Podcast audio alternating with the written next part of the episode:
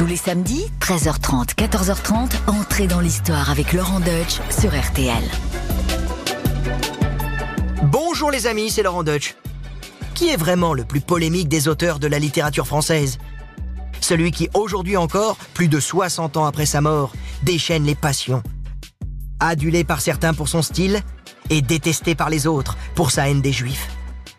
Écoutez l'histoire de l'écrivain le plus sulfureux de toute la littérature française. Celui qui ne mettra jamais tout le monde d'accord. Entrez dans l'histoire de Louis-Ferdinand Céline sur RTL. RTL, entrée dans l'histoire. Avec Laurent Deutsch.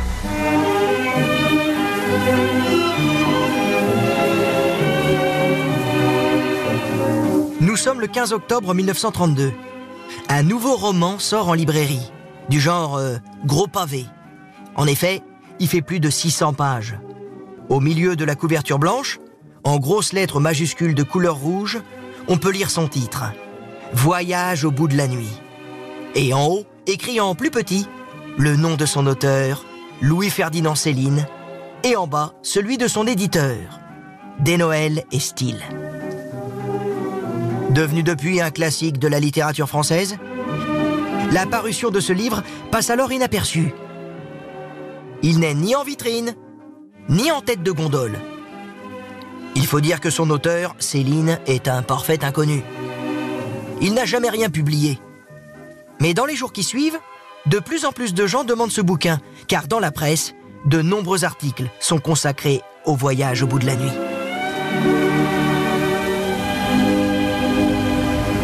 Demandez-la une, demandez-la une, la polémique sur voyage au bout de la nuit, demandez-la une. Et ça fait le buzz, comme on dirait aujourd'hui. Il y a d'un côté ceux qui ont adoré le roman, qui parlent de chef-d'œuvre et qui crient au génie, et de l'autre, il y a les ronchons, les chafouins, ceux qui parlent d'un livre défaitiste, vulgaire et mal écrit. Les pros et les anti-Céline sont tout de même d'accord sur un point. On n'a jamais lu un ouvrage avec une prose aussi crue, aussi vive que dans Voyage au bout de la nuit. L'histoire pas très drôle de son héros, Ferdinand Bardamu, qui mène une vie de loser, est moins commentée que ce style parlé, familier, avec des phrases courtes, comme des punchlines. Par exemple, Céline écrit que l'amour, c'est l'infini mis à la portée des caniches.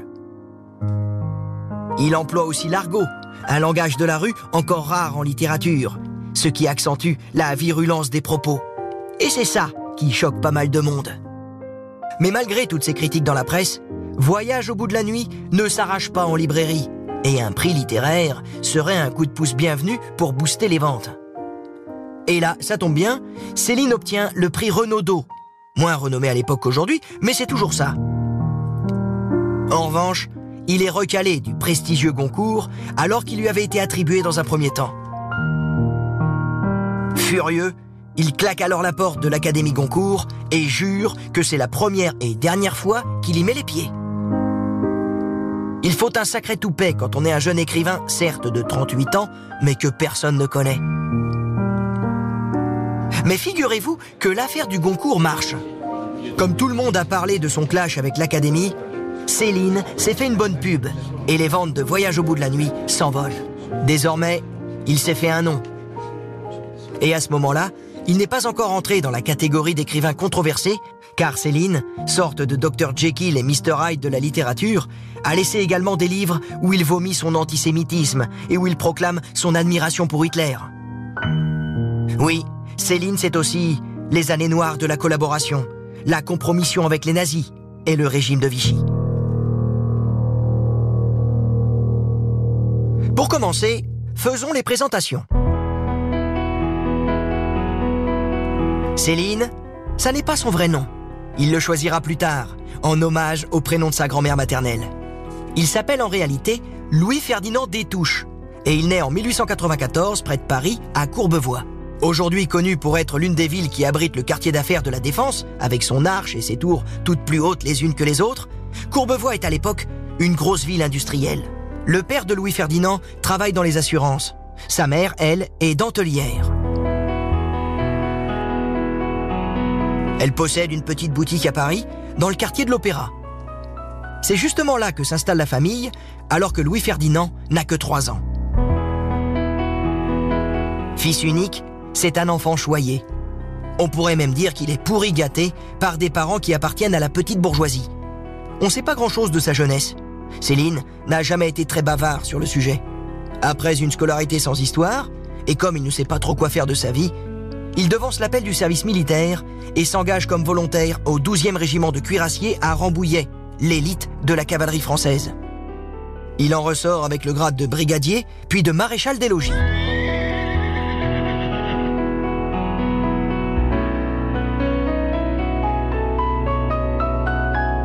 Il parlera pourtant de cette expérience militaire comme d'un calvaire. Les humiliations de ses chefs, tout comme les corvées de fumier, sont fréquentes, régulières même.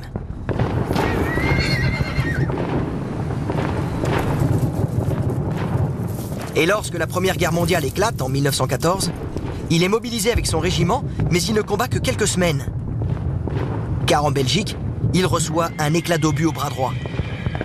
Il est grièvement blessé et ne peut pas retourner au front. Après plusieurs mois de convalescence, il se retrouve affecté au service des visas du consulat français à Londres, mais comme il est déclaré handicapé à 70%, il doit arrêter de travailler. Céline sera marquée au fer rouge par la guerre, qu'il qualifie d'abattoir international en folie. La tragédie de 14-18 sera le décor de plusieurs de ses romans, et toute sa vie désormais, il sera pessimiste, imaginant toujours le pire. Réformée, Céline reste à Londres et fréquente les quartiers malfamés, au milieu des voyous et des prostituées. C'est là qu'il fait la connaissance un soir d'une certaine Suzanne Nebout. Elle est danseuse de cabaret et entraîneuse de bar. En gros, elle monnaie ses charmes pour pousser les clients à la consommation. Peu de temps après leur rencontre, Suzanne accepte d'épouser Louis, une union totalement intéressée. En effet, pour rester sur le sol britannique, il leur faut des papiers d'identité, et rien de mieux qu'un mariage pour les obtenir. Les deux tourtereaux se disent donc oui, même si le mariage ne sera jamais reconnu, car l'acte n'est pas transmis au consulat français. Ce qui d'ailleurs tombe très bien pour Céline, car trois jours seulement après la noce, le futur écrivain quitte Suzanne sans un mot. Des rumeurs affirment qu'il serait impliqué dans un trafic de drogue. D'autres prétendent qu'il n'était plus en odeur de sainteté à Londres, comme tous les Français alors présents dans la ville, accusés de voler le travail des Anglais. La fin de cette histoire sera en tout cas très triste. Suzanne, la pauvre épouse abandonnée, fera pourtant tout pour revoir son mari, mais elle n'aura plus jamais de ses nouvelles, et elle meurt de la tuberculose à l'âge de 30 ans.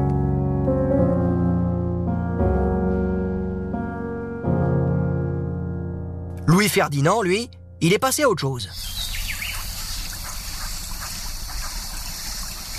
Il est parti dix mois au Cameroun, alors colonie française. Là-bas, en pleine forêt vierge, il surveille des plantations pour le compte d'une compagnie forestière. De retour d'Afrique, il participe à une commission d'enquête sur cette satanée tuberculose à travers toute la France et en Bretagne.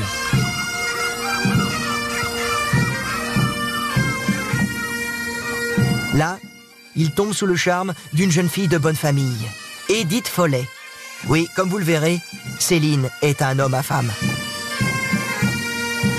Même si ce n'est pas un bon parti car il n'a ni argent ni emploi stable, c'est un beau gosse.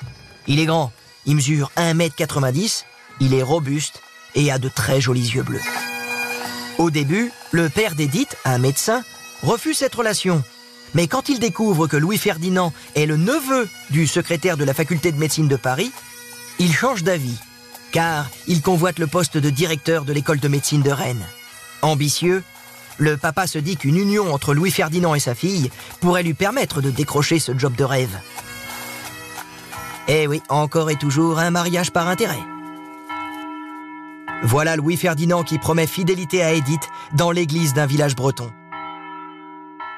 C'est du gagnant-gagnant. Le père d'Édith devient directeur de l'école de médecine de Rennes et Louis, grâce à Beau Papa, a assez d'argent pour payer ses études.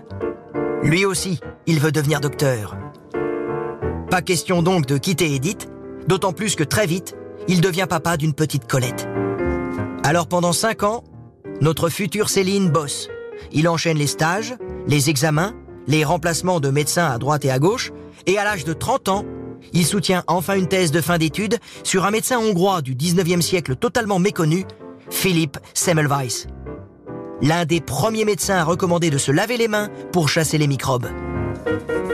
Louis Ferdinand décroche la mention très bien et il devient docteur en médecine. Il peut donc désormais mener une vie confortable, bourgeoise même, aux côtés de sa femme Edith et de leur fille Colette. Mais ce genre d'existence pépère et tranquille, ça ne sera jamais sa tasse de thé.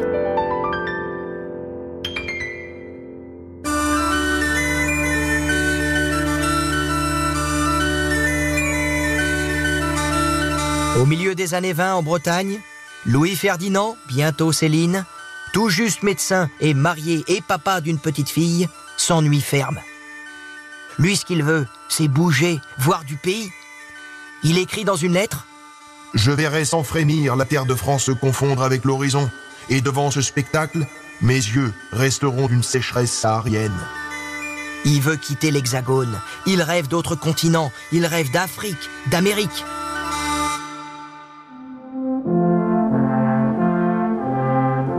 Mais c'est à Genève, en Suisse, qu'il atterrit comme chargé de mission dans une grande organisation internationale, la Société des Nations, l'ancêtre de l'ONU. Grâce à ce poste, il va pouvoir voyager. Il part plusieurs mois notamment à Cuba, dans le sud des États-Unis, puis à New York et enfin au Canada. Au programme, des conférences, des discours sur le thème de l'hygiène, son sujet de thèse, et des visites, notamment dans les usines Ford de Détroit, où il est marqué par les ouvriers qui travaillent à la chaîne à une cadence infernale.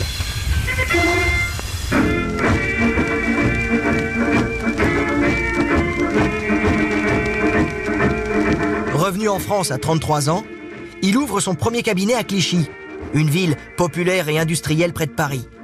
Pas peu fier, notre future Céline pose sa plaque. Docteur Louis Détouche, médecine générale, maladie des enfants. Il est assez différent de ses confrères. Il est proche de ses patients. Il écoute beaucoup et il soigne souvent sans être payé, ce qui lui assure une clientèle fidèle. Mais à ce régime, les fins de mois sont difficiles et il doit faire d'autres petits boulots dans le secteur médical pour joindre les deux bouts, en particulier travailler dans un dispensaire.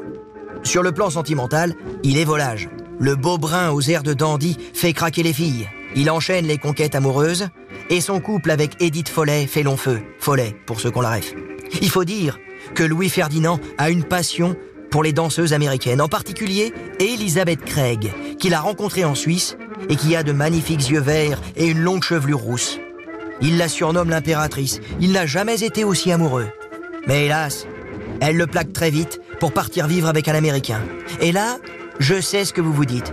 Vous vous dites que c'est bien fait pour lui, vu ce qu'il a fait subir à Suzanne Nebout, celle qui était morte en Angleterre de la tuberculose, sans nouvelles. Et là, franchement, on peut pas vous donner tort. Mais Louis Ferdinand n'a pas que la médecine et les femmes dans sa vie. Il aime aussi la littérature. Il écrit des nouvelles et travaille depuis quelques années sur un gros roman. Quand il ne soigne pas ses patients, Céline écrit tout le temps. Dans des hôtels, en voyage et partout, y compris sur le papier peint au-dessus de son lit, quand il se réveille en pleine nuit avec une idée en tête. Ce livre, qui occupe toutes ses pensées au point de devenir une véritable obsession, c'est Voyage au bout de la nuit. Pourquoi ce titre? Il a en partie pour origine un couplet d'une chanson d'un officier suisse qui a servi Napoléon Bonaparte lors de la campagne de Russie en 1812. Notre vie est un voyage, dans l'hiver et dans la nuit. Nous cherchons notre passage dans le ciel où rien ne luit. Voyage au bout de la nuit s'ouvre par l'une des phrases les plus célèbres de la littérature française. Ça a débuté comme ça. C'est ce que l'on appelle un incipit, les premiers mots d'un livre.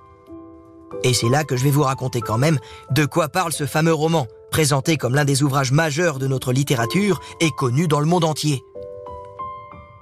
Voyage au bout de la nuit, c'est l'histoire de Ferdinand Bardamu, et sa vie n'est pas rose. On le suit d'abord dans les tranchées de la Première Guerre mondiale, où il perd tout espoir en l'humanité, face à la boucherie qu'il voit jour et nuit sur le front. Après avoir déserté du champ de bataille, direction l'Afrique, en pleine colonisation. Bardamu y découvre d'autres violences et fuit le continent avec encore plus de mépris pour les hommes. Il trouve ensuite refuge aux États-Unis, mais derrière les dollars et les gratte-ciel de New York, c'est encore et toujours la misère à chaque coin de rue. Plus que jamais déprimé et cynique, il revient finalement en France finir ses études de médecine et devient docteur dans une banlieue pauvre. Vous l'avez compris dans ce résumé, Voyage au bout de la nuit, c'est pas le genre de lecture que l'on feuillette sur la plage ou sur un transat entre une sieste et une baignade. Si vous n'êtes pas au top moralement, mieux vaut éviter de l'ouvrir. C'est un livre pessimiste et contre tout. Contre le nationalisme, contre le colonialisme et contre le capitalisme. Le livre transpire l'anarchisme à chaque page. Mais attention, même si vous l'avez compris, Bardamu ressemble beaucoup à Céline, ce n'est pas une autobiographie, mais bel et bien un roman. Dans la vraie vie, l'écrivain n'est pas aussi désespéré que son personnage. Enfin, pas pour l'instant.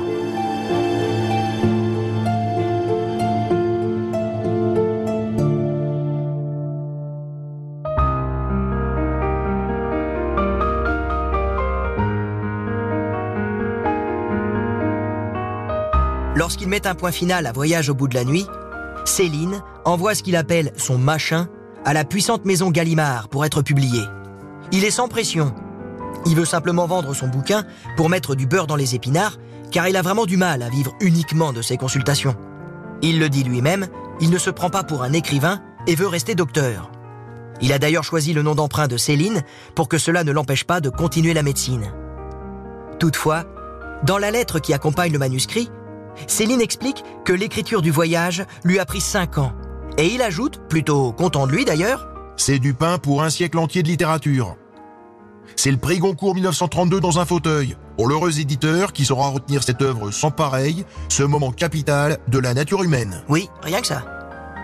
Malheureusement, Gallimard ne donne pas de réponse. En revanche, une maison d'édition moins clinquante, Des Noëls, est d'accord pour publier. Et c'est donc le 15 octobre 1932 que le livre paraît enfin et finit par se vendre après un démarrage compliqué. Céline est évidemment très heureux du succès de son premier roman, mais cette reconnaissance le rend complètement mytho. Il s'invente un personnage. Il raconte qu'il a reçu un éclat d'obus pendant la Première Guerre, ce qui est vrai, mais qu'on a dû lui ouvrir la tête, gardant depuis une plaque de fer dans le crâne, ce qui est complètement faux. Il prétend aussi qu'il a eu une enfance très pauvre, genre Cosette dans Les Misérables, et que pour payer ses études, il devait laver les trains la nuit. Euh, mensonge également. Il aime aussi raconter qu'il a du sang noble dans les veines, et qu'il a un lien de parenté avec un certain Jacques Destouches, un royaliste de la Révolution française qui a sombré dans la folie. Mensonge aussi. Alors qu'il prépare déjà un nouveau roman, Céline, toujours séduisant et bien sapé dans ses vestes de velours côtelé, collectionne les aventures avec des femmes toutes beaucoup plus jeunes que lui. La liste est longue comme le bras. Dans chaque pays où il va, il a une nouvelle compagne.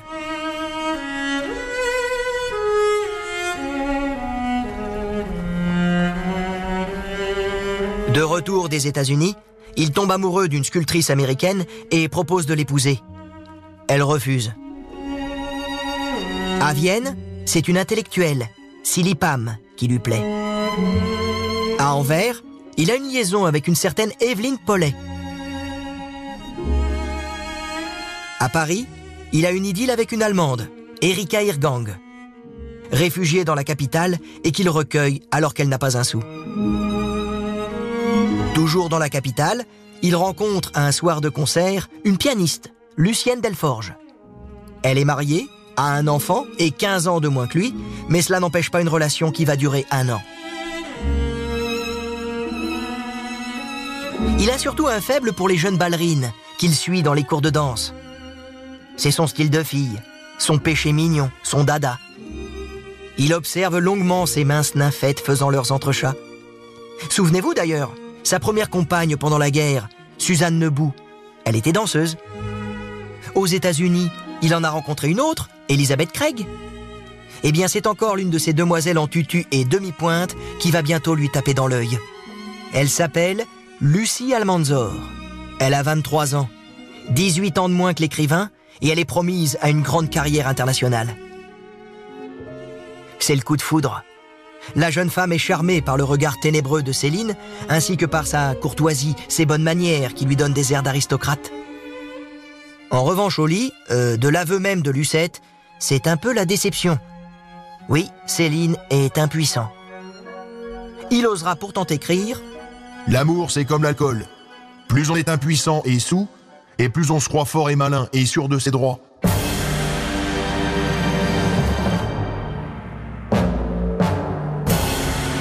Sur le plan professionnel, Céline est toujours médecin.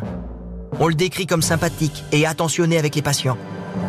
Côté littéraire, il est victime de l'une des pires hantises d'un écrivain, le syndrome du deuxième roman.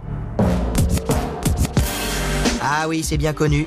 La critique et le public vous attendent au tournant et peuvent se montrer féroces, intraitables, si les espoirs ne sont pas à la hauteur de la réussite du premier ouvrage.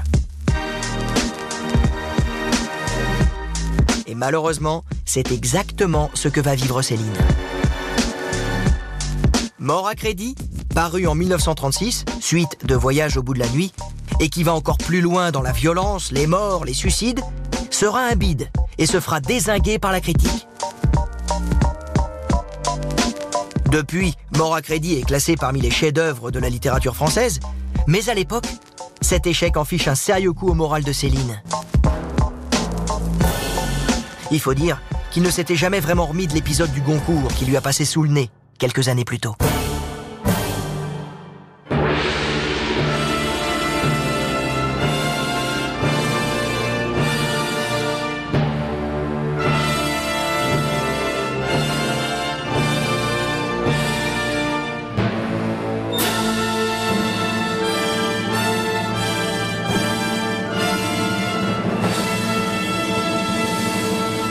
L'échec de son deuxième roman Mort à crédit, Céline traverse une mauvaise passe. Signe de cette période difficile, le bel homme élégant et charmeur fait moins attention à lui et commence à porter de vieux vêtements. Découragé et amer, il laisse tomber le roman et publie un pamphlet d'une vingtaine de pages, Mea culpa, dans lequel il fait part de son dégoût du modèle communiste après un séjour en URSS. Et là, comme le succès est au rendez-vous, il publie deux autres pamphlets. Bagatelle pour un massacre et L'école des cadavres.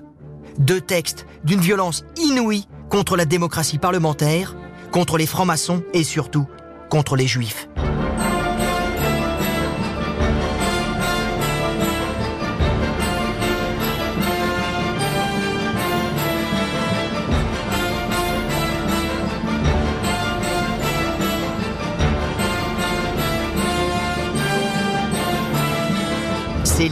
La haine contre eux, il les insulte et lance un véritable appel au meurtre. Il se revendique comme l'ennemi numéro un des Juifs. Et alors qu'une nouvelle guerre semble de plus en plus imminente, Céline affiche clairement son soutien au nazisme et se dit même très ami d'Hitler.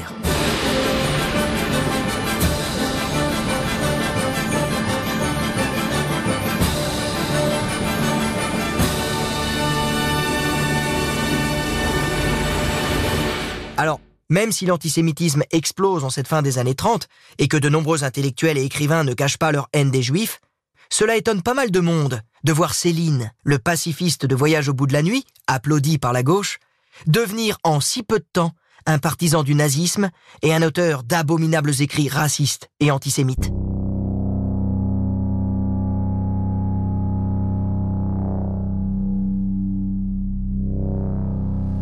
En fait, Céline n'a jamais aimé les Juifs. Il a grandi en pleine affaire Dreyfus.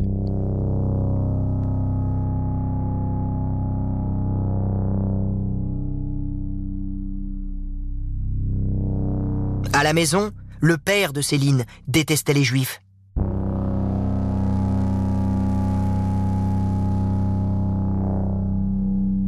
En plus, avant d'écrire ses pamphlets, Céline avait déjà écrit une pièce de théâtre, L'Église, où il tenait des propos antisémites.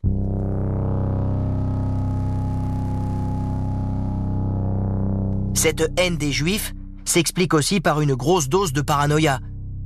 En effet, quand il a voulu adapter Voyage au bout de la nuit au cinéma et que les portes d'Hollywood se sont fermées, Céline en a déduit que les responsables étaient les Juifs, qui selon lui possèdent toutes les maisons de production américaines.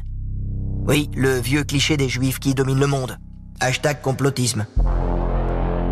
Et puis, il y a eu aussi une déception amoureuse.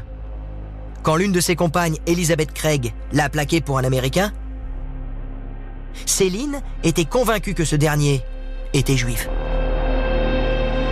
Son antisémitisme n'est donc pas nouveau, mais disons qu'avec Bagatelle pour un massacre et l'école des cadavres, il est passé à un cran au-dessus.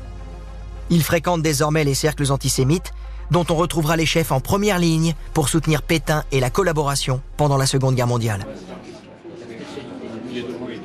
Et justement, lorsque l'armée allemande occupe Paris à partir de 1940, Céline et sa compagne sont sur place. L'écrivain est de toutes les inaugurations, meetings et repas organisés par les collabos et réceptions à l'ambassade d'Allemagne. Il publie un troisième pamphlet antisémite, Les Beaux Draps, tandis que ceux écrits avant-guerre sont republiés. Il est très actif également au sein de la presse collaborationniste. À partir de 1941 et pendant trois ans, 29 lettres ouvertes en forme de tribune sont publiées et il accorde une dizaine d'interviews. Ses cibles sont toujours les mêmes. Les juifs, les francs-maçons, les communistes, la démocratie, l'Angleterre, les États-Unis, la résistance et la France libre. Encore plus loin dans l'abject, Céline dénonce également des juifs à la Gestapo.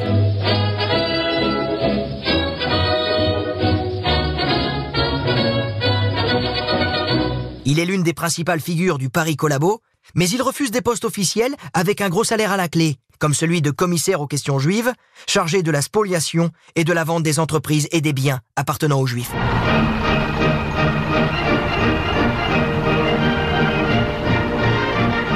Que Paris a faim et que les bottes nazies continuent de fouler les pavés de la capitale, Céline épouse Lucette Almanzor à la mairie du 18e arrondissement, non loin de son appartement de la butte Montmartre. C'est ce secteur qui sera principalement bombardé par les Alliés une nuit d'avril 1944. Au total, 2000 obus sont largués sur la capitale et le bilan est terrible. 641 morts. Sidéré, Céline a la peur de sa vie. Il sait que la guerre est perdue et qu'il est sur la liste des condamnés à mort pour son rôle dans la collaboration. Dix jours après le débarquement allié en Normandie, il prend donc la poudre d'escampette avec son épouse Lucette et un chat, Bébert, qui va devenir un des chats les plus célèbres de toute la littérature française.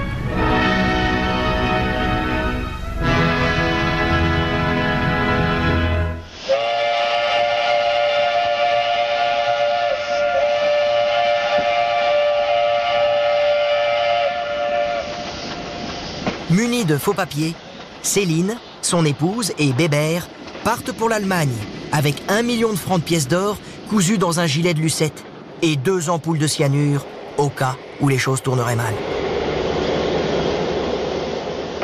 Tout ce petit monde débarque à Baden-Baden, station thermale située à 60 km de Strasbourg et prisée par les aristocrates et une clientèle fortunée. Puis, c'est Berlin, avec un changement d'ambiance radical. Oui, à la suite des bombardements, la ville n'est plus qu'un amas de ruines en fumée. Finalement, Céline, sa compagne et leur chat arrivent fin 44 dans un village tranquille du sud de l'Allemagne, au bord du Danube, Sigmaringen, le genre d'endroit idéal pour une cure de thalassothérapie. L'écrivain n'a pas choisi l'endroit par hasard, car c'est là que s'est réfugié le dernier carré des vichistes, qui croit encore, ou fait semblant de croire, à une victoire des nazis. Il y a là un gros millier de collabos, des miliciens et des gangsters. L'arrivée sur place de Céline ne passe pas inaperçue. Lorsque les vichistes l'apprennent, ils se ruent à la gare pour l'accueillir. Même si leur idole, leur héros, leur prophète ressemble plutôt à un SDF. Avec son gros manteau sale et troué sur le dos, des moufles mités et sa casquette de cheminot. Oui, il est loin le temps du belâtre qui allait mater les danseuses en leur faisant la cour.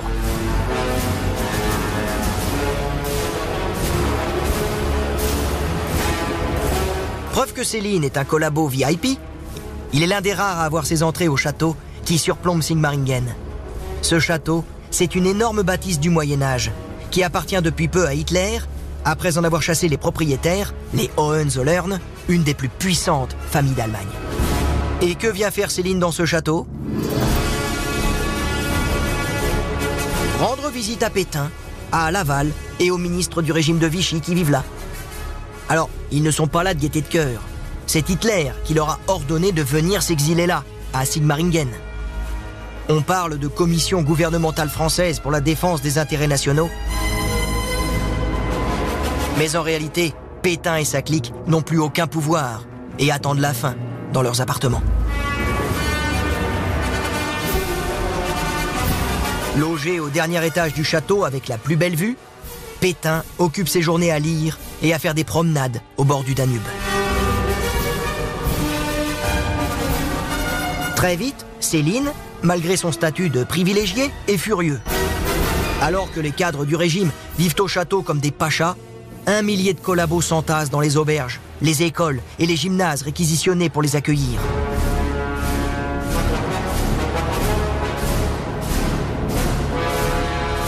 Ils ont faim, ils ont froid, avec des températures tombant en hiver à moins 20 degrés.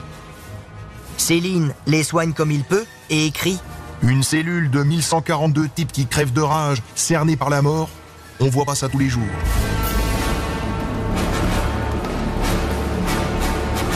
Il les appelle les crevards des soupentes, par opposition aux nababs du château, qu'il déteste. Il surnomme Pétain Philippe le Dernier et qualifie tous les collabos haut placés qui se tirent dans les pattes de ragouillasses d'ambitieux. Au printemps 1945, les Alliés débarquent à Sigmaringen. Au milieu des collabos paniqués, Céline quitte l'Allemagne et cette période d'un an dans le pays fera l'objet d'une trilogie de romans publiés des années plus tard. Le plus connu étant D'un château l'autre, qui décrit le théâtre ridicule de Sigmaringen. Céline trouve refuge au Danemark, où il a placé des lingots d'or dans une banque de Copenhague quelques années plus tôt. L'écrivain se cache au domicile d'une ancienne maîtresse qui est danseuse. Une de plus. Finalement arrêté, il est envoyé en prison.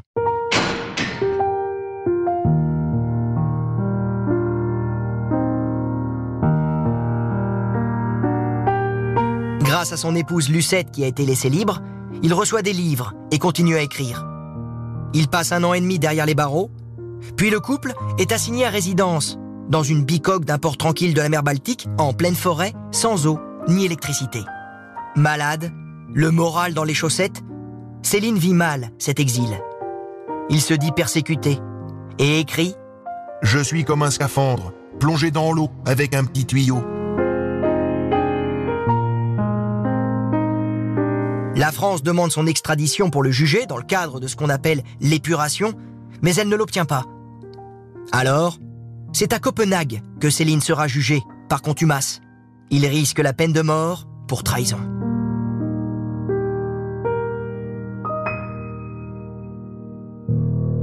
Lors de son procès au Danemark, Céline nie tout ce qui lui est reproché.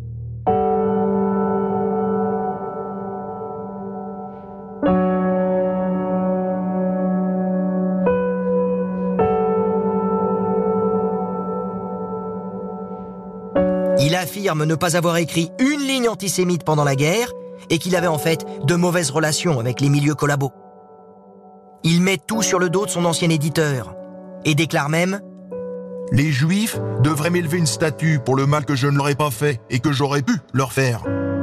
Le 21 février 1950, c'est l'heure du verdict.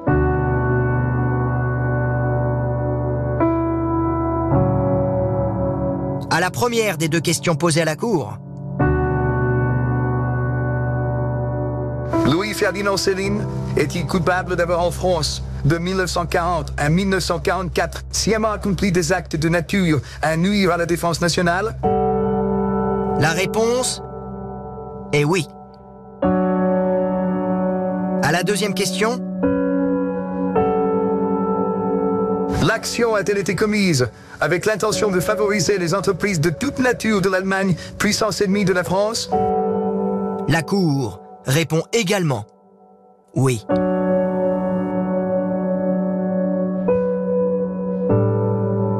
Céline est donc condamné à mort.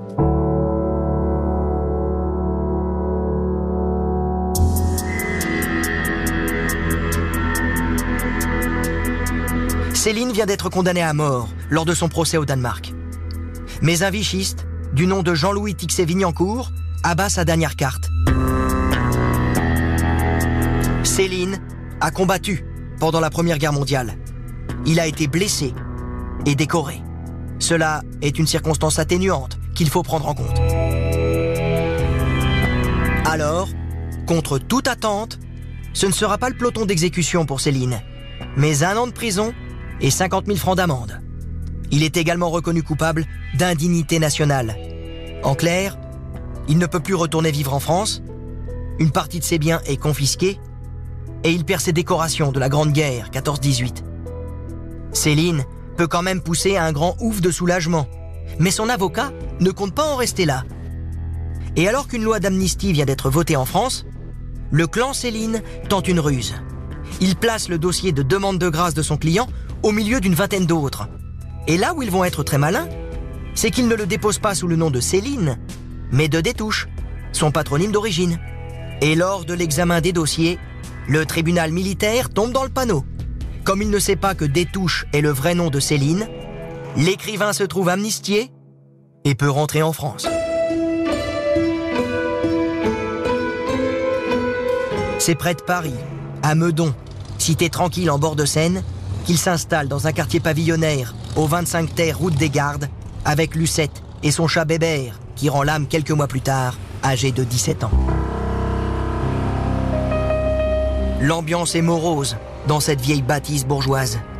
La vue qu'elle offre sur tout Paris est pourtant belle, mais le cœur n'y est pas. Céline est toujours médecin. Sur la plaque accrochée au grillage du pavillon, on lit Docteur L.F. Détouche, docteur en médecine de la faculté de Paris. Juste à côté, il y a une autre plaque qui indique Lucette Almanzor, danse classique et de caractère. Même si tout le monde dans le quartier s'accorde à dire que ce détouche est attentionné avec ses patients, beaucoup se demandent ce que Lucette, cette jolie femme d'une quarantaine d'années, toujours mince, vive et élégante, peut trouver à un tel homme. Taciturne, toujours habillé comme un clochard avec des couches de vêtements mités et déchirés. Les habitants du quartier se demandent aussi qui peut oser entrer dans cette demeure austère, gardée par une meute de bergers allemands qui aboient sur tout le monde. En résumé, si la fête des voisins avait existé en ce temps-là, on n'aurait certainement pas invité ce détouche. D'ailleurs, sous ce patronyme, personne n'est dupe. On sait très bien que derrière, il y a Céline, l'écrivain le plus infréquentable de l'époque. Beaucoup dans le coin préféreraient même voir ce voisin gênant partir. Des petits cercueils sont régulièrement mis dans sa boîte aux lettres en guise de menace, mais il n'a toujours pas décampé. Il faut dire que Céline est bien à Meudon, au calme. Il mène une vie de petit vieux, réglé comme du papier à musique. Insomniaque, il se lève tôt, prend du thé décroissant au petit déjeuner, puis il va chercher le Figaro dans la boîte aux lettres. Ensuite, en fonction des rendez-vous, direction le cabinet pour soigner ses patients, ou le petit bureau du rez-de-chaussée pour écrire. Toujours à l'encre, sur des feuillets de papier jaune qu'il fait sécher à la cave avec des pinces à linge. Son déjeuner se limite à des petits gâteaux et le dîner à un bol de soupe. Rien de plus et pas une goutte d'alcool. Quand il ne travaille pas, Céline nourrit les nombreux chats qui ont succédé à Bébert. Sinon, pas de sortie, sauf de temps en temps chez son éditeur, Gallimard, avec lequel il a signé un gros contrat qui lui assure un train de vie confortable. Paris n'est pas loin, mais il n'y va jamais. Il est devenu un vrai misanthrope, et au fil des années, ça s'arrange pas. Céline est de plus en plus acariâtre. Ses livres ne se vendent plus, et pas grand monde ne s'intéresse à lui. Aigri, il passe ses journées à critiquer les écrivains stars de l'époque, Sartre, Malraux, Aragon. Tous ceux-là qui sont invités partout, alors que lui vit reclus dans son pavillon.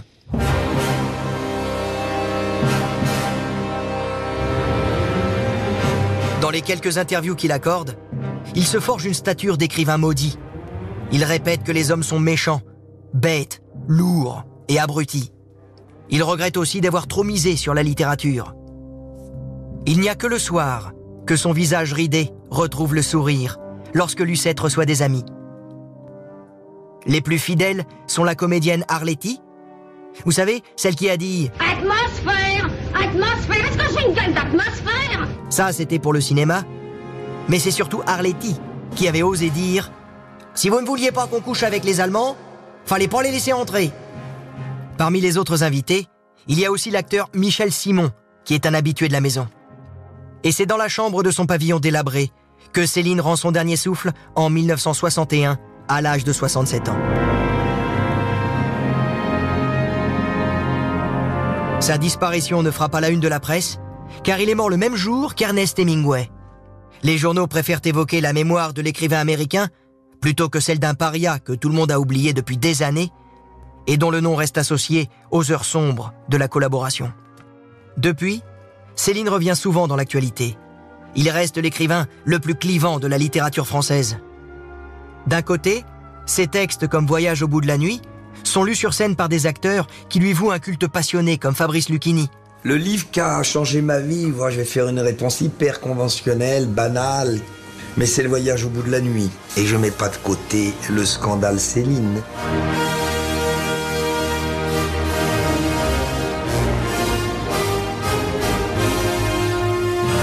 Mais la face obscure de Céline fait de l'ombre à son œuvre. En 2018, face à la polémique, Gallimard renonce à republier ses pamphlets antisémites, alors que sa veuve, Lucette, qui décédera l'année suivante à l'âge de 107 ans, en avait autorisé la parution. Plus récemment, en 2021, 6000 feuillets inédits de Céline sont retrouvés. Des manuscrits qui avaient été volés en 1944 dans son appartement parisien et qu'il n'avait pas eu le temps de prendre avec lui au moment de sa fuite en Allemagne.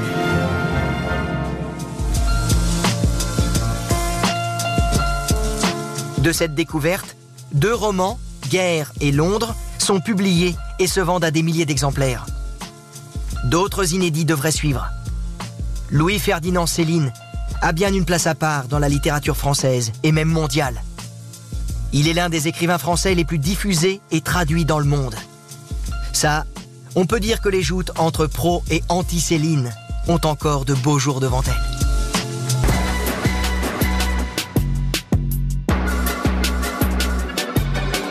Et voilà, entrer dans l'histoire, c'est terminé pour cette semaine. Alors merci d'avoir écouté cet épisode. Je vous donne rendez-vous vendredi prochain pour un nouveau personnage, un nouveau destin hors du commun. À la semaine prochaine. Et en attendant, merci pour votre fidélité. Portez-vous bien. N'hésitez pas à en parler autour de vous hein, et surtout à vous abonner et à nous noter en nous laissant plein d'étoiles et puis de commentaires sympas.